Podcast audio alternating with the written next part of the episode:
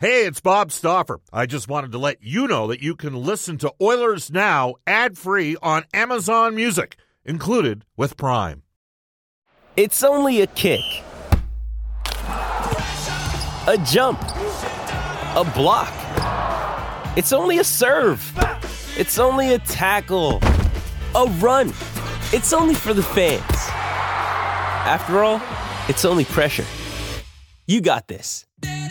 Adidas. Welcome back, everybody. Bob Stauffer and Brendan Escott joining you on Oilers Now. Hope you're having a fantastic Wednesday. Late start tonight, 8:52. Arizona Coyotes playing the second of a back-to-back. They'd actually gone 6-0-2 before losing last night 2-1 to the Winnipeg Jets. Guests and Oilers Now receive gift certificates to Ruth's Chris Steakhouse. It's the greatest steak you've ever had. Follow the sizzle to 9990 Jasper Avenue and tell Chris and Chef Eltaf that Oilers Now sent you. Ruth's Chris is open Tuesday through Sunday well, it's open from 5 until 10 p.m. Tuesday through Sunday. You can text us on the Ashley Fine Floors text line, 780-496-0063. Frank Seravalli coming up in this next segment, along with Craig Morgan from Phoenix Sports, longtime beat writer that really knows stuff in Arizona. We'll talk to the newest member of the Oilers organization out of UMass Lowell, and that is Carl Berglund today at 1:20, and our NHL insider for Legacy Heating and Cooling, John Shannon. Brendan, you're going to have to go via the phone for Frank, okay? Do you need a number, or are you good? I'll give him a buzz here. That's all good. Okay, we'll give him a buzz. Frank's going to join us here in a couple seconds' time. While we have an opportunity, we can tell you that for you golfers out there, if you're looking for a golf tour bucket list experience, you can join New West Travel this October in golf world-famous Pinehurst in North Carolina. It is the home of the 2024 U.S. Open as part of a 5-day golf getaway. Your Pinehurst golf package includes airfare by private charter with open bar meals, 4 nights of spectacular accommodation, 5 rounds of golf, including the stunning U.S. Open course at Pinehurst. Space is limited. To reserve your tee time, reach out to newwesttravel.com. Again, you can text us at 780-496-0063. And we go off to the River Cree Resort and Casino hotline, and welcome back to the show for the horses and horse racing in Alberta. Find events scheduled at thehorses.com. We'll see you at the races. Daily Faceoffs, Frank Seravalli. Hi, Frank. How you doing? Pretty good, Bob. How are you? Good. What's going on? What's the latest? What's happening around the league? Well, it's been... I was going to say it's been relatively quiet. It's sort of college free agent season. Teams are scouring the market, trying to find any sort of advantage they can get on the margin, trying to sign players that were previously undrafted. And other than that, post-trade deadline, it's really, what are we down to, 9 teams in the West, 9 or 10 in the East? I mean, that's pretty much it. Last year at this time, there was 8 in the East. The cutoff was there, I guess. In January. From January on. I mean, are we seeing that Nashville... Calgary's still in the mix and Nashville's out in the West? Because that's Calgary's 9th right now. Is that who you got there? Or do you think the Preds can work their way back into this thing? I mean, personally, with the Preds and sort of the pieces that they lost, I have a hard time seeing them chasing down Winnipeg. I know a lot of people have asked about Seattle in recent days or weeks. Are they a team that could fall out of it? To me, the Kraken have just... The math works in their favor. They piled up too many points. They're not going anywhere. And with the Flames, I think everyone's kind of just waiting for the Jets, who have been in a swoon really since January 24th, if you take a deep dive on their numbers, that everyone's waiting for the Jets to sort of put everyone else out of their misery, and that hasn't happened yet. And the Flames, I would think after the loss in L.A., the nail is more or less in that coffin, but... statistically, not quite yet. Yeah, Calgary's got 79 points. They are currently 9th in the Western Conference in that 3-hole in the wild card spot. 1 point behind them is Nashville with 3 games in hand. Winnipeg's got 83 points. Seattle's at 85. Edmonton's at 88. Seattle's got a game in hand of the Oilers. L.A. and Vegas. It's interesting, Frank, the top 6 teams in the month of March are all from the Western Conference. Now, some people said, well, Stauffer, you dummy, that's because the West is playing the West. But we're also seeing some of the teams in the West make some hay here and work their way up the standings a bit. And I guess I want to get to the Pacific Division. Vegas went out. It's going to be really interesting here because of what happened with Jonathan Quick, ending up in Vegas. LA goes and gets Jonas Corposalo, and the Oilers trying to chase those two teams down for top spot in the Pacific. Give me your take on what we're seeing right now. I mean, I've really liked the Kings all year, and I think they got significantly better at the trade deadline, just sort of in an understated way as they did in the summer in adding Kevin Fiala. Like, not necessarily the biggest splash.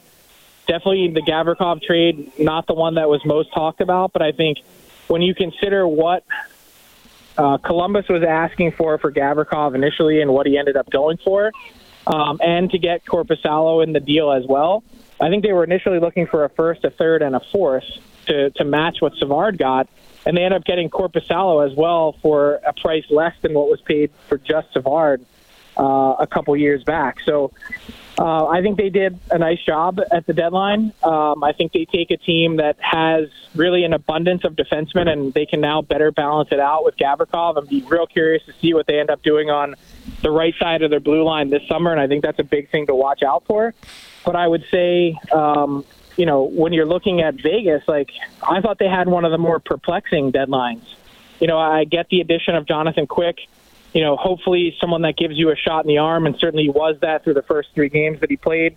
But they had an opportunity to spend big with Mark Stone being on LTIR. The problem was they really couldn't trade for someone that had term. So Timo Meier was a fit as a sort of potential short-term flip.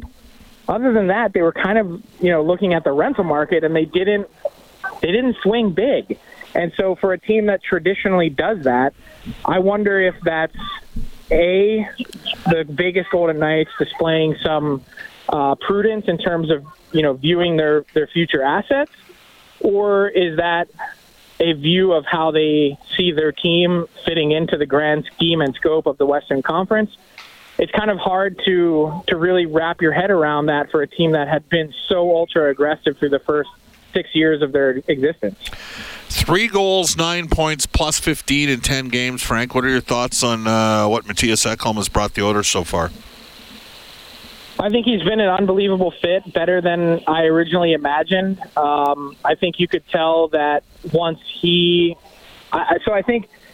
doing some research on the position that he was in Nashville, I think there was a lot of, I don't want to say concern, but I think consternation about he saw the writing on the wall of where the season was trending for the Preds.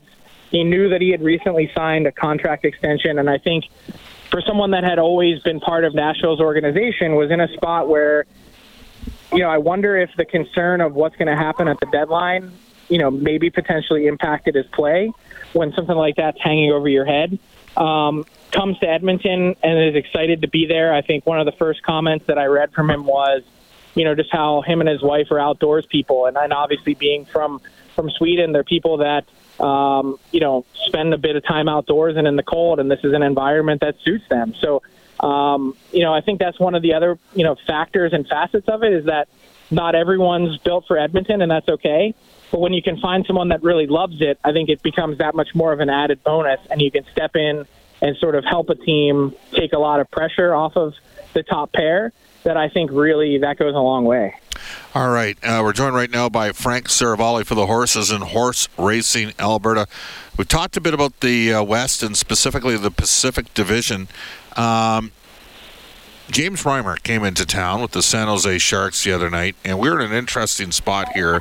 And you're seeing organizations take different routes in terms of wearing jerseys to support various initiatives, and I think you know where I'm going with this. Do you have much to say on any of this? Do I have anything to say? Yeah. I think it's a really nuanced argument because I can kind of understand it from every angle, and that's not me sitting on the fence. Yep. I think a lot of the discourse that I see on social media really bothers me, my own personal opinion, because I think people that seek to be really tolerant then take these people and demonize them on social media, yeah. And I think they become everything that they don't want to be. That's one side of it. And so the other side is James Reimer has a right to, you know, do whatever he sees fit. I think the best argument that I've heard in this case is that Gary Bettman explained it, and it sort of echoes the league stance, which is something along the lines of, let's say you support three charities and someone comes along to you and says, well, I'd like you to chip in and support this one. And your response is, no, I already support three, I'm good. Well, just because you don't support that fourth charity that someone brings to your plate doesn't necessarily mean you don't like that charity or just because you're not participating. All of that said, this is not a full-throated defense of James Reimer. Like, I know what I would have done. I would have worn the jersey. Yep. But I just think that in this case, you have to be careful to not trample on what each individual sees, because I think that's how you start going the other direction. I think that's a pretty fair overall assessment on your part, Frank. You had a really interesting piece on some potential Group 6 free agents, and some of these guys are really unheralded, so perhaps educate our listeners. Matthew Phillips is a guy Oilers fans are familiar with. They've seen him in the rookie tournaments. He appears to be a bit of an AHL, NHL tweener, but give me some thoughts on a couple guys who may get some traction out there. Yeah, so Phillips was one of the five guys that I had written about, sort of unheralded guys that are pending Group 6 free agents that, for whatever reason, haven't gotten a big enough shot or a shot at all when you consider the games played requirements to become a Group 6. And that's really kind of the point of it is, like, if you're in an organization and you're not getting the opportunity you deserve at the end of it, instead of having to wait for full unrestricted free agency, to be given an option to get there sooner or earlier. Phillips is a guy who has elite high-end skill. The problem is he's 5'6" and 155 or 160 pounds. And look, I think you can be that size, that 5'7" or whatever it is, ask Marty St. Louis, but you need to have legs the size of tree trunks, like Marty St. Louis did. You need to be hard to knock off pucks. Those five guys on that list, including Eric Schalgren and including Mikey Essamont and, the other guys that are part of that group, they're all going to get a shot somewhere. They're going to get a contract. They're going to get an opportunity. The thing is, with each different Group 6 free agent class that pops up, every year, every 5 years you're going to get a Michael Bunting or you're going to Jonathan Marchessault or another guy that has elite AHL numbers that just needed a chance. I'm not sure that exists in this class, but I think they're interesting nonetheless. All right, final one for you. The Oilers play the Arizona Coyotes tonight. The Coyotes have $27 million currently tied up in LTIR of their $66 million cap team. So they've got $39 million worth of players. They have 22 picks in the first three rounds of the next three drafts. That's a lot. Okay. Mm-hmm. Too many for one organization, actually. What's that? It's actually too many for one organization. They have Logan Cooley out of the University of Minnesota, who's going to be on their team next year, and Dylan Gunther, who's with the Seattle Kraken, the former Edmonton Oil King. Connor Geeky's probably 2 years away. So those guys are both top six guys. They might end up being two-thirds of their first line down the roads. What's your take on what's gone on here in the desert, and has Bill Armstrong been undermined in terms of the Connor Bedard hunt? Because his goaltending has been too good, his coaching's too good, and the team plays too hard. I think he's been undermined. I mean, look, for an organization that was on this path, they had set everything up for this year to bottom out. And of all years to do it, this was the one. Because it's not just the lottery odds for Connor Bedard. It's also, I believe, and I'm not a draft expert and I don't pretend to be one, but the point is, after Bedard, there's still arguably three franchise players, or certainly franchise changers that are available beyond them in Fantilli, and I wonder really who's going to take a swing on Michkov, et cetera, that this was the year to really make sure you're in the top three so that you could at least get one of those players, top four.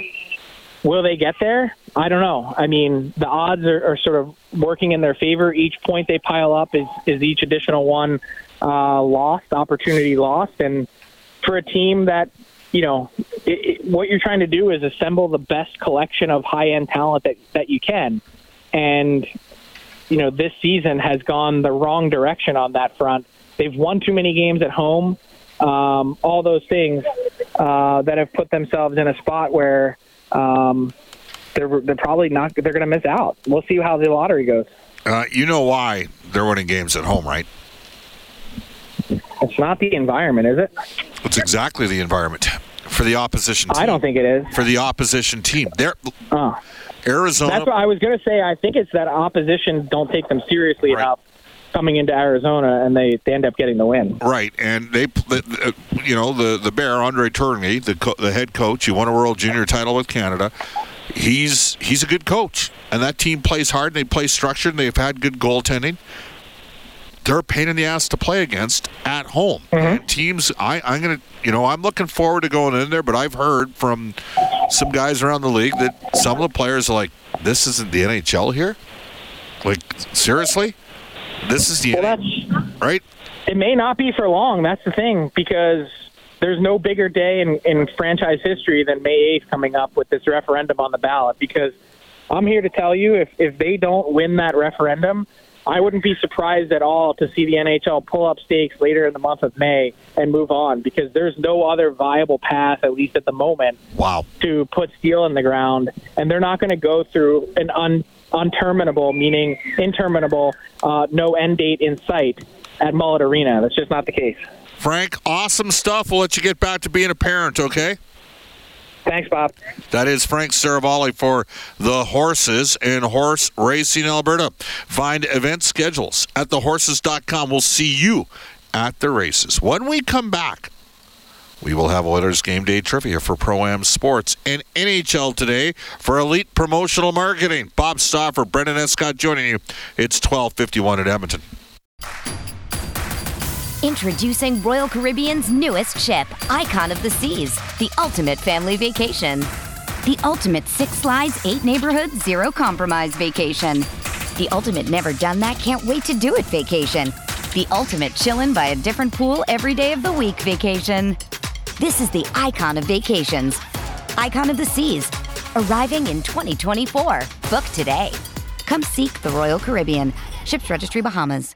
With threats to our nation waiting around every corner, adaptability is more important than ever. When conditions change without notice, quick strategic thinking is crucial. And with obstacles consistently impending, determination is essential in overcoming them. It's this willingness, decisiveness, and resilience that sets Marines apart. With our fighting spirit, we don't just fight battles, we win them. Marines are the constant our nation counts on to fight the unknown. And through adaptable problem solving, we do just that. Learn more at marines.com. Little Bob Cajun for you. It's 12:54 at Edmonton. Welcome back, everybody. Bob Stauffer, along with Brendan Escott, at this time for Elite Promotional Marketing. We'll go to NHL Today. Your local branded merchandise specialist. Head to elitepromomarketing.com. Brendan? Hey, we just have 2 games, as we mentioned tonight, in the league. Colorado hosting Pittsburgh, and then, Edmonton welcoming Arizona at 8:52 this evening. Jets coverage starts at 7 o'clock following an hour of Inside Sports. Edmonton, we mentioned signing 23-year-old centerman Carl Berglund to an entry-level contract. We will introduce you to him at 1:20 today. Leon Draisaitl considered the best passer among his peers, and Connor McDavid the overwhelming favorite as the player to have with a win on the line. There we go. That's according to the NHL player poll, the one that they run each and every year. Vegas is the destination. Not so surprisingly, players most like playing in. Montreal ruled Caden Gooley out for the year. He's got a high ankle sprain. Condors welcoming the Abbotsford Canucks to town this evening. Oil Kings wrapping up the regular season this week. They did fall 5-2 to Swift Current on the road last night, despite a 32-save effort from Logan Cunningham. They are back at it against Medicine Hat tonight, and then again, they finish up the season this weekend, Bob. All right, you can text us on the Ashley Fine Floors text line, 780-496-0063. This texter out of Edmonton says, I disagree with James Reimer, but I agree with his right to choose. Again, you can text us at 780-496-0063. Bob, are there any other NCAA players that the Oilers are looking at? I don't know. They're looking for a little bit more help on the farm. I will tell you that right now. They probably could use another right shot defenseman at some point for the American Hockey League. Again, the Oilers signing Carl Berglund. We are going to go to Oilers Game Day Trivia. It is presented by ProAmSports.ca. It's located in Edmonton on St. Albert Trail or online at ProAmSports.ca. That's Oilers Game Day Trivia for ProAm Sports. Up for grabs a $50 GC from ProAm Sports and bragging rights. Almost more important. Here we go. So the Edmonton Oilers acquired Nick Bjugstad from the Arizona Coyotes. The Coyotes ate half of Bjugstad's salary. The Oilers gave up Michael Kesselring as well as a third-round pick. Edmonton also got a prospect D back. Who was the defenseman that's currently playing for the Bakersfield Condors that Edmonton got back from Arizona in the Bjugstad deal? You can text the correct answer on the Ashley Fine Floors text line, 780-496-0063. That answer we'll have for you when we return. Second hour of the show, we will hear from Craig Morgan from Phoenix Hockey, longtime beat writer in that market. We'll also hear from Carl Berglund. The Oilers signing him today at the NCAA, UMass Lowell, and John Shannon will join us for Legacy Heating and Cooling. Off to a global news weather traffic update with Randy Kilburn.